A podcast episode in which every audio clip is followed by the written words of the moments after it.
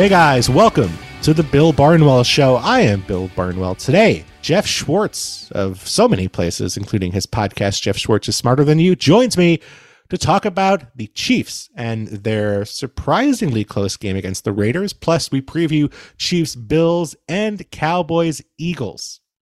Everything you want to know about the two biggest games of the weekend here on the show today. But first, I want to tell you about another podcast which is now available twice a week on Tuesdays and Thursdays. The Mina Kimes Show, featuring Lenny, a podcast hosted by ESPN NFL analyst Mina. Oh, I know Mina Kimes. I forgot. Of course, I know Mina Kimes. Mina Kimes is a friend of our show, a friend of mine. Of course, you're listening to Mina Kimes already. But if you're not, for some crazy reason, Mina Kimes is hosting the Mina Kimes show featuring Lenny twice a week during the season here. She's joined on Tuesdays by another friend of ours, Dominique Foxworth. And then later in the week, she's joined by different expert guests to preview the most intriguing games.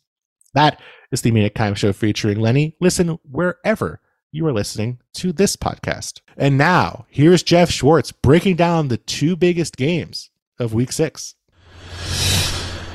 All right, joining me now, as promised, here on the Bill Barnwell Show, a regular contributor to the podcast, someone I love to have on as an expert, a former NFL player, a podcaster, hosting, of course, Geoff Schwartz is Smarter Than You, a man who writes for Fox Sports occasionally, hops on Sirius XM, just a man of many talents, one of which is making us smarter about the NFL. It's my friend Geoff Schwartz. Geoff, how are you? I am fantastic. I, am glad to be here, man. We are full speed ahead in NFL season. We're starting to kind of get a real sense of what mm-hmm. these teams uh, are and are not, and uh, should be a fun rest of the season. Yeah, I mean it's it's been interesting. you know, like I think there's that there's that sense of September still like being the new preseason. I don't know if that's 100% true, but we've seen some good football, some sloppy football, and I think on on Monday night we saw a really interesting game. I don't know if it was great football at all times, but it was a very fascinating game between the Chiefs and the Raiders. So we're going to start talking about that game because there's a lot to get to. Of course, there's the whole other analytics discussion we can get to. I'm going to leave that out because I think it's just I'm I'm tired you're of it. Tired of, you're tired of it. Yeah, look, Bill, it's very simple. Yeah. When it when it works, it's great. when it doesn't work, it's bad. It's all bad. The worst thing, by the way, the whole thing discussion about the two point stuff, I think had nothing to do with analytics. He just yep. wanted to go for two. Like it was that yep. simple. Like it wasn't this long discussion. He's like, we want to win the game now. Yep. Let's go for two. I'm like, yep. all right, cool. Like whatever. I don't know. Yeah. I, I, think that that that just kind of it's the same with this concussion and and and uh, with Tua's concussion and the roughing the passer. They're not the same thing. Mm-hmm. Why are we discussing them in the same breath? They're two different things. Yes, hundred percent. We should talk about roughing the passer let's talk about that later. Let's finish up with that because okay. I feel like there's a conversation to be had about that. But you're right. I mean, I I I'm not gonna lie. You know, I I don't know Andy Reid personally. I know you played for him. Yeah. I, I, I don't think he's sitting there on Tuesday in Excel, like grinding out win expectancy charts. Like, I, I think he just says, Hey, I have a great offense. I, I can win the game now. Why, why not go ahead and try to get the two pointer? And for the Raiders, same thing. Like, yeah, we are, we are down a point. Our defense is not very good. Like, we, if we win, if we get this extra, if we get this two pointer, we can win just by stopping them from getting a touchdown because they don't trust their kicker, who was their backup kicker, wasn't playing very well.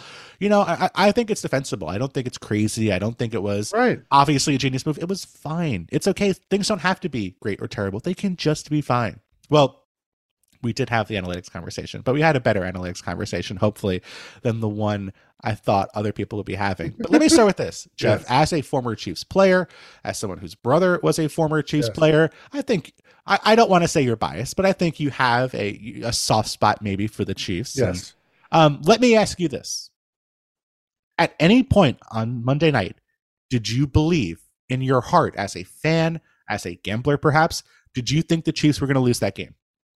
Um, when they punted on fourth and two, um, and with about two minutes left, I thought they were going to lose. Yes. Yes. Um, when they were down 17 nothing, I did not. I, I wagered yes. on I wagered on the Chiefs plus I had twice actually. I wagered them um, when it was 17 nothing, then again at halftime because I figured the roughing the passer call was going to kind of fire up. I, I, I have never seen, and I don't think they were re- actually afraid of the crowd, but oh, the referees didn't seem that excited to be in that stadium. In that one hundred percent. Um, like and Arrowhead's loud. It's it's, it's there's also louder. It's loud-ish stadiums, Seattle, New Orleans, but oh, they were they were so worried.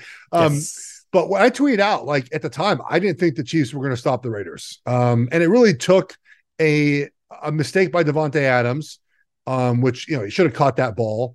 Yeah. Um, a, when one clean catch. Otherwise, Carlson's in you know field goal range and they win that game. Mm-hmm. Um, in the final play of the game, you know, both players collided, but the ball wasn't close to any of them. I don't think even if Adams was still able to finish, I think he was running the post route mm-hmm. and Renfrow was running a deep out. Mm-hmm. I don't think that he was getting there. The ball was like 20 yards away from them. Um, I thought they were going to lose. I did. I, I just, I don't trust a lot of defenses in that two minute situation anymore. Offenses are so good now, and you don't even need that many yards to get in field goal mm-hmm. range. And I mean, look, you've been covering football as long as I played and watched football, right? Like, mm-hmm. do you remember I came in the NFL in 2008. If I would have told you that every kicker in the NFL can make a 55 yard field mm-hmm. goal, you would you would have laughed at me. Like mm-hmm. that, that mm-hmm. never happened. And now you're like, uh, the Chiefs had their third string kicker make a 59 yard field goal, the yep. longest field goal in Arrowhead history yep. at the end of the half. Like you just need 35 yards to get in field goal range now. Yep. I really trust no defenses, no matter how good they are. The Bucks, the the the the, the Cowboys, to, to ever stop anyone who needs a field goal at the end of a game. Yeah, it certainly doesn't feel like like the the the league maybe has adjusted quickly enough to that because because the kicker meta has changed, right? Like like the, even though yes, there are times where coaches will get in quote unquote kicker range and then they'll settle for a 58 yard field goal. You know, the, like the the range is longer and the success rate in that 50 plus range is higher, I believe, than it was 10 or 20 or 30 years ago, even though coaches are more aggressive trying for it because they know their kickers can do yeah. it now when they couldn't do it earlier in your career. Um, I, I, agree with you, to be honest with you. You know, I, I thought at 14 nothing or 17 nothing, I was like, mm, I, I still kind of think the Chiefs are going to come back and make it a game at the very least. But that did feel like a situation on that fourth and three where, I mean, I don't know. You tell me. I would have gone for it. Uh, not, you know what? And this is a situation where the numbers don't matter to me. But here's what I would say.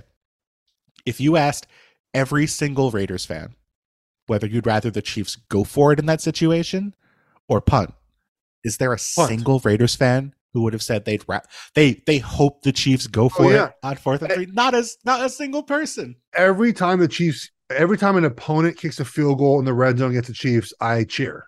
I'm like, great, kick it. Like, thank yep. you for the field goal. Like, yep. Like I just and you you know on fourth and two you have so many options, right? I mean, yep. if you spread out the entire defense, you have the ability for Mahomes to scramble quickly, which he doesn't do often, but obviously has the capability to do that. Yep. You have the best tight end possibly in NFL history um, yes. out there. You have, you know, MVS does drop the ball too much, but he's big and strong and powerful. Mm-hmm. Um, you know, like you have, you have Juju in the slot. You have so many options on fourth and two. And yeah, if you mm-hmm. don't get it, then you're gonna lose the game, whatever. Um, but I feel like I would feel more comfortable with Mahomes having the ball in his hand to end the game um, than I do the Chiefs defense. It worked out, which might make Andy Reid do it more often, but mm-hmm. um, I would rather have had Mahomes had the ball at the end. It just seems like it's put put the ball in the hands of literally the best player in football if yeah. you can with an opportunity to that, that, I don't know if that would have won them the game but it would have put them in a very advantageous situation the Raiders still had a timeout still had the two minute warning but yeah. they would have been in great shape obviously uh, relative to a punt where you know like you're going to be playing soft coverage probably the Raiders are going to get those 30 or 40 yards back pretty quick you know I just think it's such a it's such a tough situation when it comes to McDaniels um what I thought was interesting about this game from his perspective is that he was really aggressive for most of it. I mean, they go for that fourth and one in the first quarter and get a long touchdown pass to Adams, which is, hey, that's totally defensible. Um, obviously, don't don't know it's going to turn into a touchdown, but hey, great. You know, you you went for it against the against the Chiefs as an underdog and Arrowhead. You hit a big play for a touchdown, awesome. They go for the two pointer later in the game, yeah. also awesome, great. But I, I, have to admit, I was surprised they kicked that field goal on fourth and one in the second quarter, and those those points ended up being really meaningful by the time we got to the end of this football game. I'm with you. I again, against Kansas City is the only team I'd say like you just have to always try to score points, and, and yeah. points I mean touchdowns. Um, and you know it's interesting. The game plan felt very similar to the 2018 Patriots AFC Championship game game plan. It was like a lot of 12, uh, 21 personnel runs, Yep. and then kind of taking shots in between when you have the opportunity to do so. And that's what it felt like to me. Like that's what the Raiders were doing. It, it, it worked. I mean, they kept running the same run play over and over again. Yeah. Chiefs couldn't stop it. But you you have to be aggressive against them. We see this every team that plays Kansas City goes in with, with the mentality that we're going forward on fourth and three in, right? And that's why I was Mhm. surprised they kicked the field goal. I, I think with them, you can never lull yourself into thinking that the game is over. Uh, Mhm. And that's, I think, what Josh Mano did in that instance. Where we're, we're, we're up three scores now, uh, and you can make the case that you know if they if they don't um, rule the rough in the passer, that's 17-14 at halftime, right? Like Yeah. it is like all everything you've done the entire game almost by halftime is erased. It reminds me so much of the Chiefs Texans game where the Texans were up 21 nothing at the end of the first quarter. They have a fourth and one from the 13 yard line uh, in, in Kansas City territory, and they kick a field goal to go up 24 nothing. And that lead is gone by halftime. It's gone by the end of the quarter. They've Oh, given yeah. up 28 points. It was, yeah. I mean, that game. I mean, the Chiefs. I mean, what what fifty one to seven was like the the, the turnaround in that game. Yes. Um. Yeah. I mean, they're they're the closest to like, and Buffalo can do this too, but they're For sure. they don't do it as like from behind often. Like they they don't do it as crisply as the Chiefs seem to do. Like when Buffalo could, you know, get and I'll tell you what the again the Ravens win for them, I think was was really good for their psyche of winning these close games because they had Yeah. really hadn't done it. They either blow Yeah. you know, blown teams out by 15 or more or or lost close games. But you know, Kansas City feels like that team where, where you're always in a position where like it never really matters. You can score at will Mhm. whenever you want. And again, this goes to the point I made when the ha- trade happened. Like the Chiefs aren't going to miss Tyreek Hill. Mhm. Uh, I mean, they're down 17 nothing and scored on what five, six straight possessions in a row without Tyreek Hill. Like they're Mhm. going to be fine. They are fine without him. This podcast is proud to be supported by Jets Pizza, the number one pick in Detroit style pizza. Why? It's simple. Jets is better with the thickest, crispiest, cheesiest Detroit style pizza in the country. There is no competition. And right now, get $5 off any eight corner pizza with code 8SAVE. That's the number 8 S A V E. Go to jetspizza.com to learn more and find a Jets Pizza location near you. Again, try Jet's signature eight corner pizza and get $5 off with code 8SAVE. That's number 8 S A V E. Jet's Pizza. Better because it has to be. When you need mealtime inspiration, it's worth shopping Kroger, where you'll find over 30,000 mouthwatering choices that excite your inner foodie. And no matter what tasty choice you make, you'll enjoy our everyday low prices, plus extra ways to save, like digital coupons worth over $600 each week. You can also save up to $1 off per gallon at the pump with fuel points. More savings and more inspiring flavors make shopping Kroger worth it every time. Kroger, fresh for everyone. Fuel restrictions apply. So let me ask you about the offense actually Yeah. post Tyreek Hill because I want to talk about what the offense has changed into for Kansas City. I mean, certainly it felt like after that Bengals game in the postseason, it felt like they needed to have more options. There were so many spots in the second half of that game where the, the Bengals were dropping eight into coverage. They were doubling Hill, they were doubling Kelce, and the other guys in that offense could not make it work, whether it was the other receivers or Yeah. the running game. And it didn't seem like they had much confidence in the running game. Um, when you watch this offense now through the first five weeks of the season, how has it changed without Tyreek Hill as sort of one of the two focal points of the offense? Yeah, I, I think that um, they made a decision that they need to go back to more of kind of spacing things out and getting the ball out quickly, right? Mhm. And just Mahomes getting and I felt I felt against the Raiders too that early in that game he just was not in much of a rhythm. He got hit early on and he was leaving the pocket a little bit too much, kind of what he had done in the past. And without Tyreek Hill there, you're not going to get those those broken plays that go explosive. You know, yeah, you might get a first down, but you're not getting those broken plays that that, that go deep. So that can't be a big Mhm. part of your offense, which I think it felt the Chiefs rely on that way too much last season. And so I think they're getting back to we're seeing kind of the roots of the West Coast offense, just back foot, boom, balls out. Mhm. Seven, eight yards is fine, right? Like we're not trying to get ourselves a thousand yards each play, and we'll take what the defense gives us. You know, the running game, I don't know if they're running the ball more, um, but I really like the under center stuff. Like it, mm-hmm. it, they they don't do it enough, in my opinion. Like the under center, man, they're really good. We we you know we talked about this privately. Like they're really good at under center runs, and I, they haven't mm-hmm. paired up yet with play action pass. Um, maybe that's coming, but I just feel like they've gone back to some of the basics, and I think it really works for them. Spread the ball around. They're getting Skyy more involved a little bit more each week too, which is uh, nice to see. But you know what what makes this offense is Travis Kelce. It has always been that. It continues to be that. He's just un- unguardable. I mean, it, it's uh, he's just so good, man. He's Isn't so good. Isn't it crazy that and, like you know in the red zone look, he doesn't like look that like like athletic. You know what I mean? Like he doesn't look like a guy who would outrun a defense from 10 yards out. He, he didn't look like that player, but he's just such a, a efficient mover. Yeah, I, I will let the former NFL player say Travis Kelce doesn't look athletic. As the blogger, I feel like that is not my place to say. No, no, but like NFL player. It, doesn't right. look athletic, but like he doesn't like he doesn't. I don't know how to how to put it. Like even Mahomes, when Mahomes runs, okay, yeah.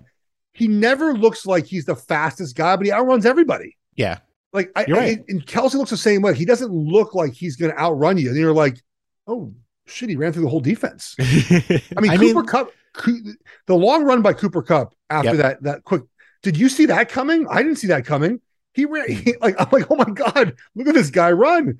I, right, I, accelerating like through the defense. You know, Pat Mahomes' trainer always says like he's just faster than the guy chasing him, which is mm-hmm. all you need to be. And Kelce, I feel like that's the same way too. Like he just is faster than the person who's running after him. Yeah, I mean, look at that that play in the in the red zone. It's hard to pick the specific play because he had so many red zone touchdowns yesterday or Monday. But um, the one where he catches the ball the 10, and he's yeah. like, yeah, and he's like facing, you know, he's facing the right sideline and he turns around and goes back to the middle of the field and outruns three guys, four guys to the end zone. And it's like those guys are faster than him in terms of time speed. It's not like he's moving at an incredibly fast rate, but he just he just has a way to make it work and and he's been making it work for so long that it's clearly a skill it's not just random like I, oh, yeah. I tweeted something like like travis kelce's broken tackle rate in the first 95 yards of the field is 15% and inside the five yard line it's, it's 95% wild. like he just can't be tackled inside the five yard line like and you know i think the genius of of andy reid there's many of it but like you know, part of designing an offense is that knowing that what the defense is going to do, obviously, right? And like yep. he knows the defense will try to double Travis Kelce, but it's so hard because he moves them so much, right? He mm-hmm. you you rarely see him line up in, in one place. That's why they move him so much because you get him fr- to free release basically, right? To not get jammed in the line of scrimmage. They put him in that one by three all the time too, because yep. if you put if you're going to double Kelce on the one by three, you're leaving one on one on the other side, right? Like exactly. it's a very clear and and they doubled Kelce and he got hit in the face, like you know. It, just did, did you see them? Did you see them double him with uh Clelin Ferrell? Yeah, that that was the one he got hit in the face on. Yeah, it's a penalty. Uh, and you know the the the Raiders did that. The, the the Ravens have always done that against Travis Kelce. They walk out the defensive end mm-hmm. and they try to hit him to delay his his route, basically, because they know how important it is for him to get out in space. And you say, "Look, we're not going to get home anyways. We'll just knock down Kelce instead." um, teams teams have done that, but again, you're you're now, you know, the the Chiefs team is just deeper now. Like they used, they have done a great job with those draft picks they got the last couple yep. of years. And defensively is where the big changes, in my opinion. They're just better on defense than they've ever been. And again, I, I said this a lot. I don't think you need to have a top five defense to mm-hmm. win a Super Bowl in Kansas City. You need a defense that gets you some stops. And this Chiefs defense can get enough stops. Like that, that yeah. you know, they, they rush the passer well enough. Trent McDuffie just got designated to return, so mm-hmm. he, he's going to be a big addition back to that defense and they just get enough stops. That's all you ask of them, uh, and that's all they need to do. They're better on defense. It makes them a more well-rounded team. Yeah, and I mean, it's funny that you don't think about them this way, but I I tweeted earlier this year about the the snap adjusted age. So just you know looking at the age of every player who's actually playing Super snaps young. and how often they play. They're one of the youngest teams in football. They're like the third youngest team in the league, which I mean, for a team that's competing for a Super Bowl is is crazy.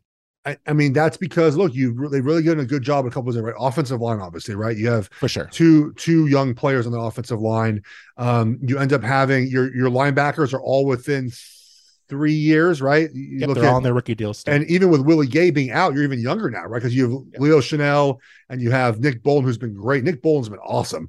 Yeah. Um, you know, the defensive line got younger, right? You had Karlaftis in there. Yep. Um, and in the secondary, got super young. You you you know, you, you trade out uh, uh Honey Badger for, for, for Justin, Justin Reid. Reed. So you got three or four years younger there. You got in Trent McDuffie, like he hasn't even played yet. So like you just have done a good job of of of integrating young players into this roster. Running back also, you have a everyone on that room is young. Yeah, that's true. And I, I mean, I don't know. I I I want to believe that CEH is going to have his moment and he's going to turn things around.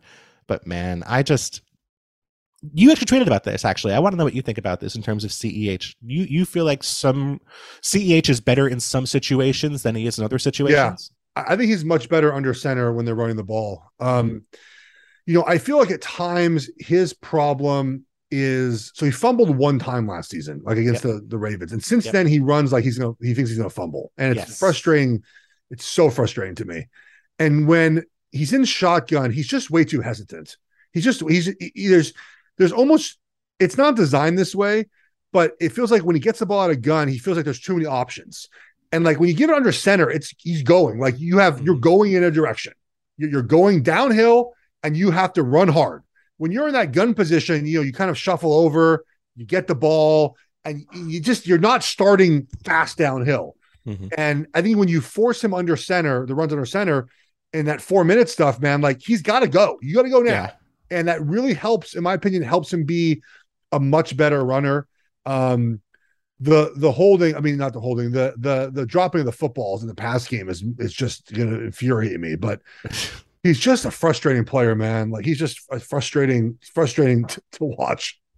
Right. And you know, I mean, he has the talent. It's not like he can't run the football. It's not like he can't catch. It's he's clearly become a big part of their red zone offense, which is crazy given that the Chiefs used him week one of his rookie season like five times. He failed and then he didn't touch the ball in the red zone again for two years. But um it's such a weird player. You know, it, it's such a he, he feels like he's battling himself so often. And I think that is tough. And is that a common thing actually, you know, from your perspective when you look at running backs? Are there are there backs where you look at them and you say, okay, this guy is much better under center than he would be um, working out a shotgun or working out of the pistol? Um, I haven't thought about that. Um, I, I, you know, I play with guys that wanted like Adrian Peterson loved a fullback. Right. Like, he wanted a fullback. He just loved a fullback. He loved running behind a fullback. You know, Jamaal Charles when Kansas City was not a fullback guy. He wanted to run zone by himself. Right. I mean, like, I think that's more common than, than gun. I just think that certain things that you're asked to do in shotgun don't translate as well for for certain players. Mm-hmm. Um, you know, the I I really dislike the outside zone stuff from shotgun. I've always yeah. hated it. Any team that runs it, I dislike it. The Chiefs especially because you know you, you need to to run kind of stretch a defense and put your foot in the ground and go up the field. CAG is not really good at that. It's not what he does well. Like mm-hmm. Pacheco, anyone else, anyone else, they, they do that much better. And so I'm not sure it's like gun. It's just skill set. Like his skill set doesn't line up with what the Chiefs ask him to do in shotgun. So um I can't think of other guys. I mean, I would look at. I mean, Adrian Peterson probably wouldn't be great out of shotgun. Mm-hmm. It's not like it's not his game. He wanted to be downhill fast. I think they're yeah. probably it's probably true, but I haven't thought about it in those terms really. Where um, one is better than not in Gunner, but it's just it's a team I watch the most, and it's very jarring yeah. to me the the difference in the way he plays um, gun versus under mm-hmm. center. It's interesting. You know, I, I think certainly it, it, makes sense that you'd have preferences as a back and you'd be better at one thing than another as a back. I mean, it's the same thing with, with being a receiver, right? Like you run certain routes better or oh, yeah. better in certain concepts. So that makes total sense to me. I just haven't thought about it before. So I think it's a really interesting idea. Um, from the Buffalo perspective in this game, obviously, a a interesting pair of matchups. It's fair to say with the Chiefs last year, they blow them out in the first game. I mean, that was a just one of the worst beatdowns I saw all year. Was the Bills dominating the Chiefs in that first game? In the second game, of course, you know the the crazy fourth quarter, the back and forth, Josh Allen just making play after play, and then the defense sort of gassing out uh, in the fourth quarter, and the Chiefs picking up those big plays on them as well. From a Buffalo perspective, if you were going to sit there and say, okay, like you, are sitting there on on Tuesday and you're game planning, you say, okay, this is our biggest mismatch. This is the thing we can hit the best, whether it's on offense or defense, whether it's run or pass, whether it's a player or a concept. What to you is the the biggest mismatch where you think the Bills can attack and win against the Chiefs? Yeah, I think it's attacking um Fenton, right? Like on yep. defense. I just trying to like I think that's I think that's where um you know they're the Chiefs are most vulnerable. And we've seen whether the Bucks do this, right? Yep. Um, we saw last on Monday, uh, Fenton kind of get it, you know, go after him. I feel like that's kind of where Buffalo is going to attack the most um, and just find matchups where it's not kind of advantageous for them. I also think the Chiefs not having Willie Gay mm-hmm. um, is kind of the spy for Josh Allen. I think will allow Josh Allen some opportunities to scramble a little bit. Yep. Um, the Chiefs have always struggled against him covering those quarterback runs, which really Buffalo has not done much of this season. They have not run Josh Allen on those quarterback tosses that they've done yeah. for so many years against man coverage. I wonder if this game, some of that returns, um, mm-hmm. just because it feels like it's a you know you must win game, right? So they bring out mm-hmm. everything they have. Um, I think defensively, the Chiefs are pretty much okay. I mean, I think if you look at you know Orlando Brown, Von Miller, that might be a matchup to watch. Yep. Um, you know, even even Andrew Wylie, Von Miller. Um, I feel like inside the Chiefs will be fun. Trey Smith coming back will be huge for Kansas City. He should play yep. in this game you could kind of tell early on the physicality on the offensive line was a little bit missed with mm-hmm. Trey. Um, you know, the Bills secondary is just really beat up. So the Chiefs yeah. have an advantage there. Uh, it probably comes down to just who makes a couple more mistakes. And sometimes mm-hmm. it's just a bad throw, um, a tip pass, a fumble. It feels like Bill, that might be the, the way this game ends, right? Or, yeah. or, or what makes a difference in this game is a, a play that's really and maybe out of someone's control. Yeah, absolutely. I mean, you know, I think about the the Bills Titans game. That's a good example where they, they run a fourth and one sneak at the end of the game, and Josh Allen trips. Yeah. And Jeffrey Simmons makes a play, and that's that's the difference in a game that was otherwise really close. Um, yeah, a couple things to get to there that I think are interesting with Fenton. Um, you know, the Chiefs don't move him around. You know, he he's on one side of the field very yeah. consistently. He's yeah. their left corner. So if you're the Bills, you kind of know, okay, if we put Stefon Diggs on that side, he's going to get yeah. Fenton in coverage, and that's a tough tough matchup for anyone. But Fenton has been definitely stretched by number one wide receivers this year. Yeah, I, I do wonder if if McDuffie returning changes some of that. Yep. Uh, I did just see that the injury report for today that Fenton is out today with a hamstring spasm. Oh, wow. Whatever. I'm not. I didn't know that was a thing that happened that you set out for. Uh, but the best news is Harrison Butker's come come back to practice today. The That's Chiefs, been such a big problem for them. I didn't think that'd be such an issue, man. I really didn't. And and Butker has his own issues, like with extra points most yep. often than anything else. Yes. But they have, I mean, that has been a problem um, mm-hmm. for them. So hopefully he's back healthy because I think you can make the argument they'd be five and zero oh if they had as bad as they played against the Colts. They'd be five and zero oh if, if Butker yeah. was there. Special teams was their biggest problem against the Colts by far. One and, of the worst yeah. special teams performances of yeah, the and, Andy Reid and an official getting his feelings hurt. So that's yeah. that's also also something that we need to avoid. Hope, hopefully, Harrison Butker does not insult any officials at any point over the remainder of the season, as Chris Jones did in oh, that moment. Um, if you were the Bills, and they they move Von Miller around, so if you were going to have Von Miller lining up uh, in passing situations, would you rather have him against Orlando Brown or have him against Andrew Wylie? Um, I mean, you know, the the bulk of his success in his career has been over the right tackle, right? I mean, that's right. where he's lined up his entire. Now this year we're seeing more over the left tackle, um, and he's done well. I mean, I think he's the first. Was it week one? He had a bunch of sacks over the left tackle. Um, it was the Rams game, so yeah, yeah, week one, yeah. But I, I would put him where he feels most comfortable, which is over the right tackle. I, I think Wylie's done a really good job. Obviously, struggled early against Crosby, but played much better in the second half. Yeah. I mean, he's, you know, if, if that's your worst lineman, you're you're doing pretty good as, right. as, as, as, you know as as an offensive line. I'd probably put him over there just because he's more comfortable there. I mean, mm-hmm. you know, the Von Miller killer is retired two years ago, so um, he didn't have to worry about that anymore. Um, so I I probably put him over there. there. What? You had to get that in there. I mean, hey, not man, surprised. When, you play Von Miller like eight times and allow two sacks, I, I think mm-hmm. you're doing a good thing. Well, if you allow any sacks, you're going to get yelled at on Twitter. Is what I've learned. If you're the yeah, Von Miller killer, yeah, that is that is. I mean, that is what it is. But uh, yeah, no, I, I, think probably that's where I would imagine he lines up most of the game. Yeah, I think that makes sense. Um, what I find really curious about this game and what I think I'm intrigued to see when they actually play it out on Sunday is how these two teams play defense because the Bills have had games over the past couple years where they did not blitz at all and they just dropped two deep safeties and they played those guys 20 yards downfield and they said, Patrick, you are going to have everything underneath you want. And we saw more teams adopt that after the Bills did it. I think that was 2019 or 2020 when the Bills did it for the first time against them and really played those two deep safeties pretty often. And from a Chiefs perspective, you could kind of make the same argument that maybe you play too deep and you force Josh Allen to move the ball slowly down the field. The Bills are seeing a lot of too high this year, but that's not really Steve Spagnuolo's yeah. style either. Good so, yeah. so what one. what do you from either perspective? Like, do you think this is a game where both teams should kind of just play conservative defense, or would you be more aggressive if you were Spagnuolo trying to stop Josh Allen? So you remember that that uh, 2020 game? Um, the Chiefs rushed the ball yep, 46 times that game. Uh, 46 times. I would do that this weekend again if they're playing too high. Like, I know Andy Reid is not his style, but like no. if they're not going to blitz you, just run the ball. Mm-hmm. You're going to get a lot of yards just by box, just by the box count, right? You have yep. an offensive line that can do that for you. Yep. Um, and you know, vice versa, Buffalo probably won't do that to Kansas City if they play too high as well. They'll both be stubborn and and but Steve Spagnuolo can't help himself, man. He just, he, just he just can't. And you know, when you run a zero pressure on the last play of the game and it works, it it fuels your fire to run more zero pressures. Yep.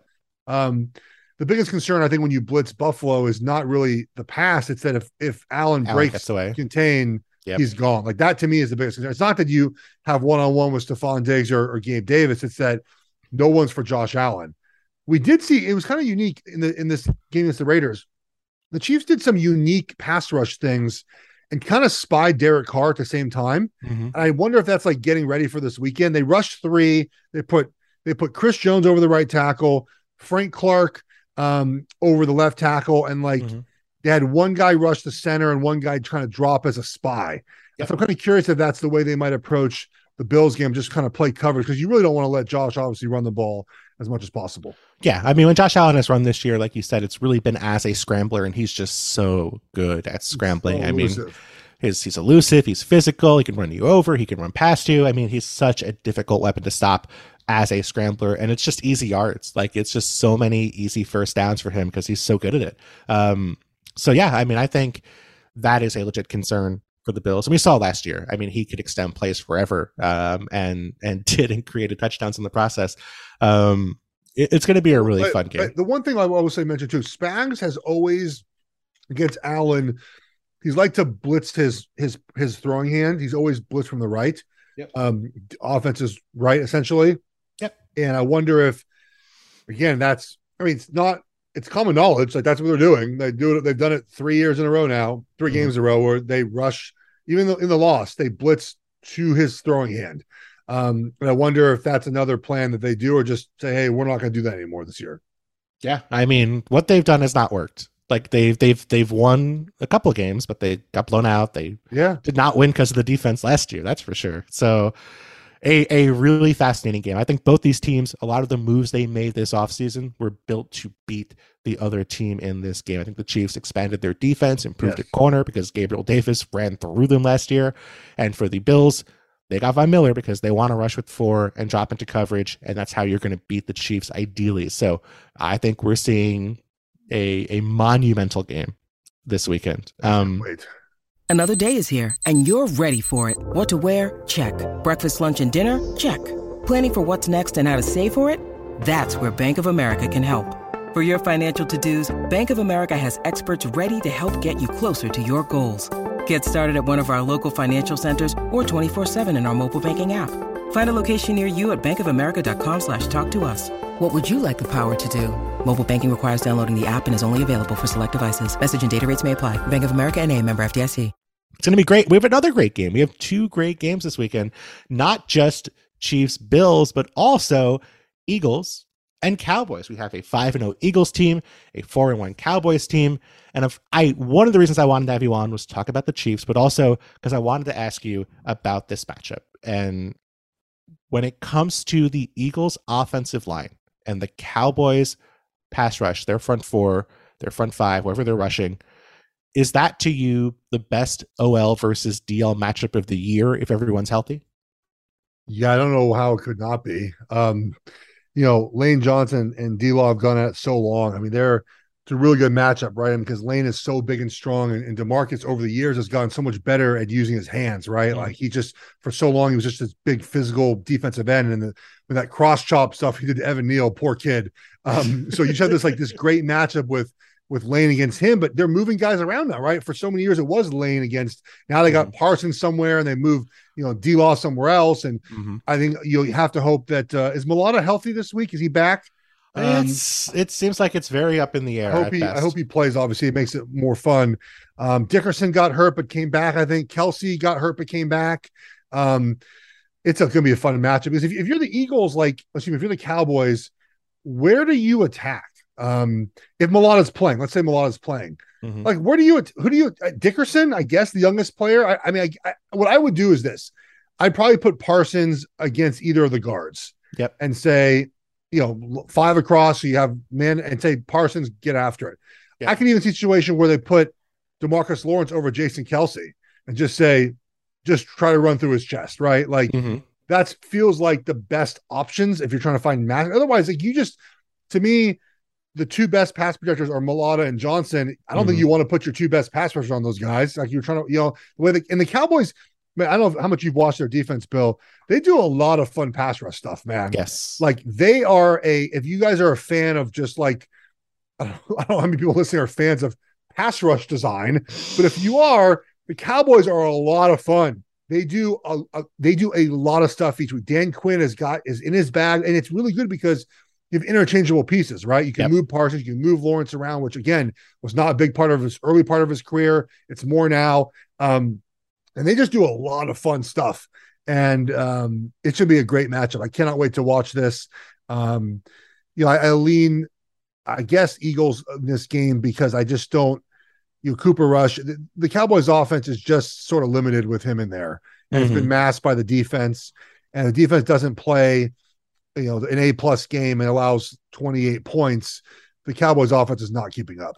That that's the tough part for sure. I mean, with that, with, with the pass rush coming at the Eagles' offensive line, like you said, I mean, they can move Micah Parsons around. Last year, he really was more often uh, especially early in his kind of run where he was playing as more of a pass rusher. He was playing more over the guards. He was rushing on the interior more often yeah. and having a ton of success doing it. Now he can win outside. We've seen him win outside all the time. But I think you're absolutely correct in that it makes more sense. Assuming Mailata plays, which if he doesn't play, then it's send him at at at Jack Driscoll or send him at Andre Dillard, whoever's playing left tackle.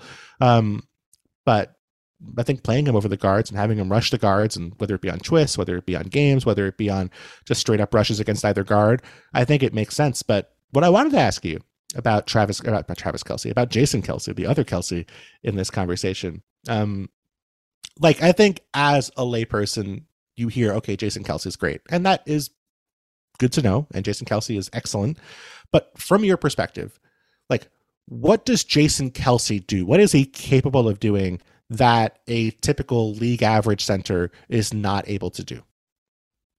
Um, he's like 285 and plays like he's 330. I mean, feels like a good way, good start. like 285 might be generous.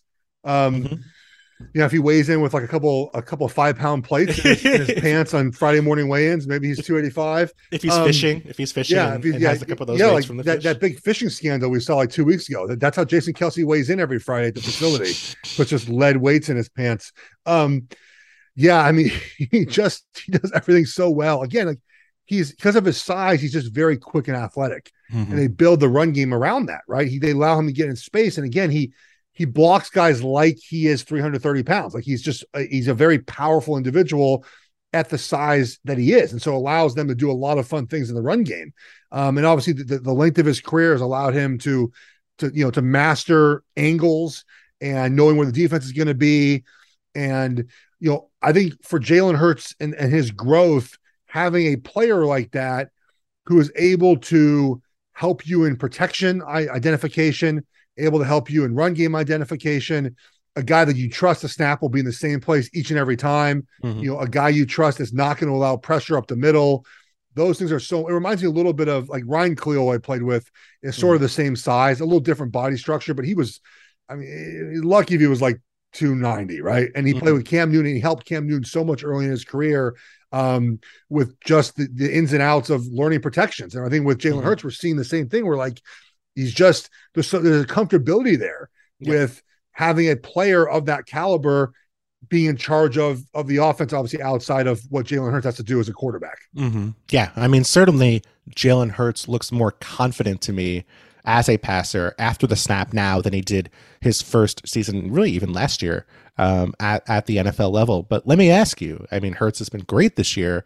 But what is your level of confidence and belief in Hurts as a true franchise quarterback? Like, do you is he there? Is he like in that top tier, or do you still have to see more from him before you really believe he's that guy?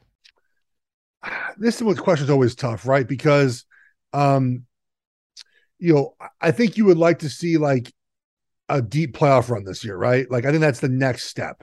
Um, and if you see and it has to be Super Bowl, in my opinion, like you know, a playoff win, right? Like because mm-hmm. he didn't play well in the playoff game, right? Like no, a playoff win, you'll be at home most likely. Um, but I've been I've been wrong about I was wrong about him. Like he's just and I give credit to Nick Sirianni. And, and look, it's oh it's okay. I think now, like for so long, I was guilty of this. Is you know this idea of like a true pocket passer, right? Like yeah. I want my quarterback to be this guy who throws, and, I, and Jalen Hurts still needs to. I mean, that's a, the core of the job. I'm not saying he can't do this. The core job is that, but like we just see better coordinators now that just design offenses around quarterbacks. Like would Jalen Hurts have been great in the offense I played in with Jake Delhomme? No, but you know, I'm like no, but like Nick Sirianni has designed an offense around that offensive line, the run game, Hurts' ability to to get out in space, his ability to stress defenses um, with his speed, and obviously his ability to throw the ball deep with the playmakers they've drafted and find over under, you know, situations of play. Like they do a good job with it. So in this offense, he's absolutely a franchise quarterback. Is he a franchise quarterback in Tom Brady's offense? Probably not, right? In in in Bill Belichick's offense, I, I don't know. In this offense, I think he absolutely is, Bill. Like, and that's the part of this discussion, right? Is like in you know is Lamar Jackson a franchise quarterback in um you know in in a in an air raid offense? Probably not. But in this offense, absolutely is. And of yeah. course, I think that's that's very simple. I think Jalen Hurts and, and Lamar can play in different offenses, but we have to discuss this this decision around what they're going to be playing in. And for right now, and for a long period of time, Lamar is going to be in Baltimore playing in this offense around him, and, and very clearly Nick Sirianni designed an offense in Philadelphia to fit what Jalen Hurts does well. And in both instances, they're absolutely franchise quarterbacks for what they're being asked to do in their offense.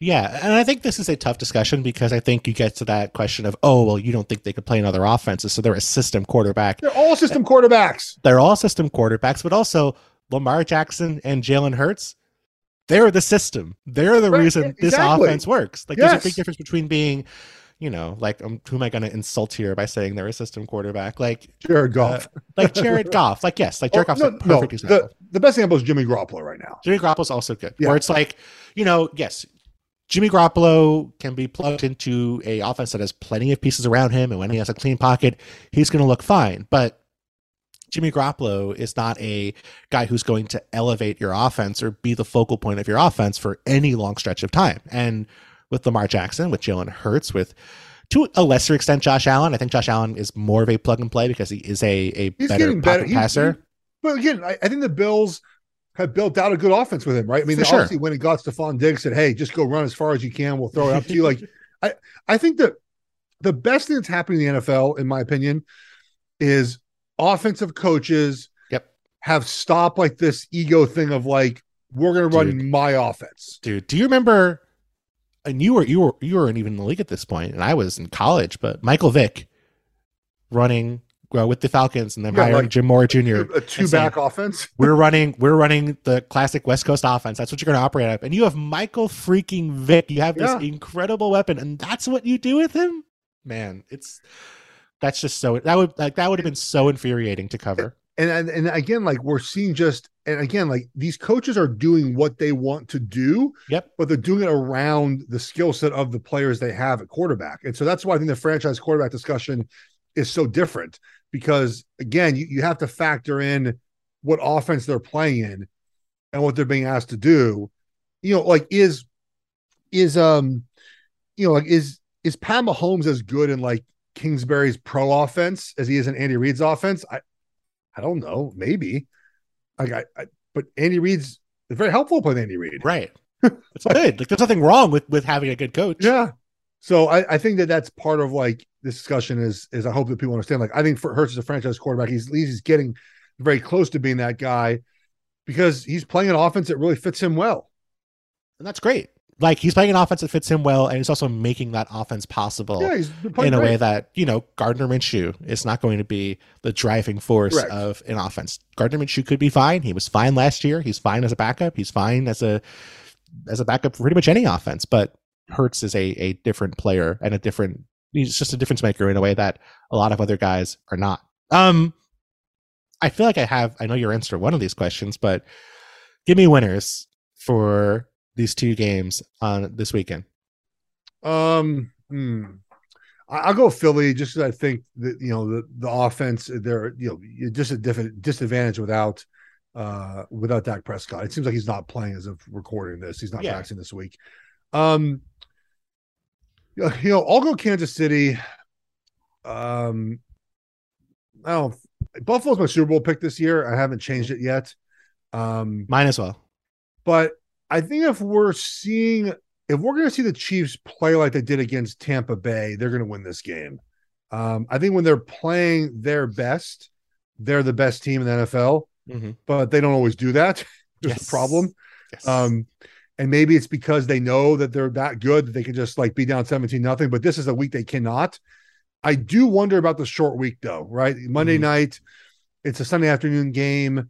Um, you know, you're one less day, and I know that they've had coaches preparing the game plan for Buffalo for weeks now. It's not like it's you Has know, to just, be. just you know they don't, but there's still one less day to really get in. You know, they, I'm sure that in a normal week they would have dove into Buffalo Monday night with Pat Mahomes, but now obviously that's Tuesday morning. You know, one night, I get it, but it could make a difference. Um, you know, one less day to recover your body and whatnot. I'll go Kansas City here ever so slightly. First time in Mahomes' career he's been underdog at home in like 38 games. Wow. Yeah. That didn't occur. That's that's wild. Yeah, plus three, again, three points at home. So I'll I'll go that direction now. It wouldn't surprise me Buffalo won. I'd be very surprised if Dallas won. Yeah, I mean it's tough. I think it really would take, you know, Mailata being out and Kelce not being hundred percent, and just them winning with their pass rush and forcing a couple takeaways, which we know they can do. They've done it the past couple weeks have been very successful at doing it. So um, I would never say never because I always think the universe bends to whatever makes uh, better sports talk stories, and I feel like Cooper Rush beating the Eagles would be a very compelling sports Oh. talk story. I'm not- I- I don't wanna be a part of it, he- but- if he beat them like actually himself, Yes. that would be that would break the internet. Because like I think right now, I think I think even the most diehard Cooper Rush fan realizes like, yeah, you know, throw for 100 yards is not sustainable. Um, but if he would throw for like 350, you'd be like, all right, well, maybe we got to change our minds. But again, the Cowboys offense is not really built around Cooper Rush throwing for 350 though. Like that's Right. not really what they want to be. for sure. Absolutely not. And they haven't needed to yet. And they might have to against the Eagles because the Eagles have been really good on the offensive side of the ball. Okay, Geoff, where can people check out more Yep. of all the coverage you do of the NFL? Uh, Geoff Schwartz is smarter than you. Um, my podcast. Um, you can find me there. We put out uh, two episodes a week. We have our, our, our wagering episode. will be out pretty soon for this weekend, and we do kind of a recap. And uh, at my Twitter at Geoff Schwartz, Mhm. um, I kind of link everything I do for my various platforms. Uh, Fox Sports is one of them. My podcast, obviously, different things I do, including this one. So uh, glad to be here, Bill. Thanks for having me. awesome. Thanks, man. Take care.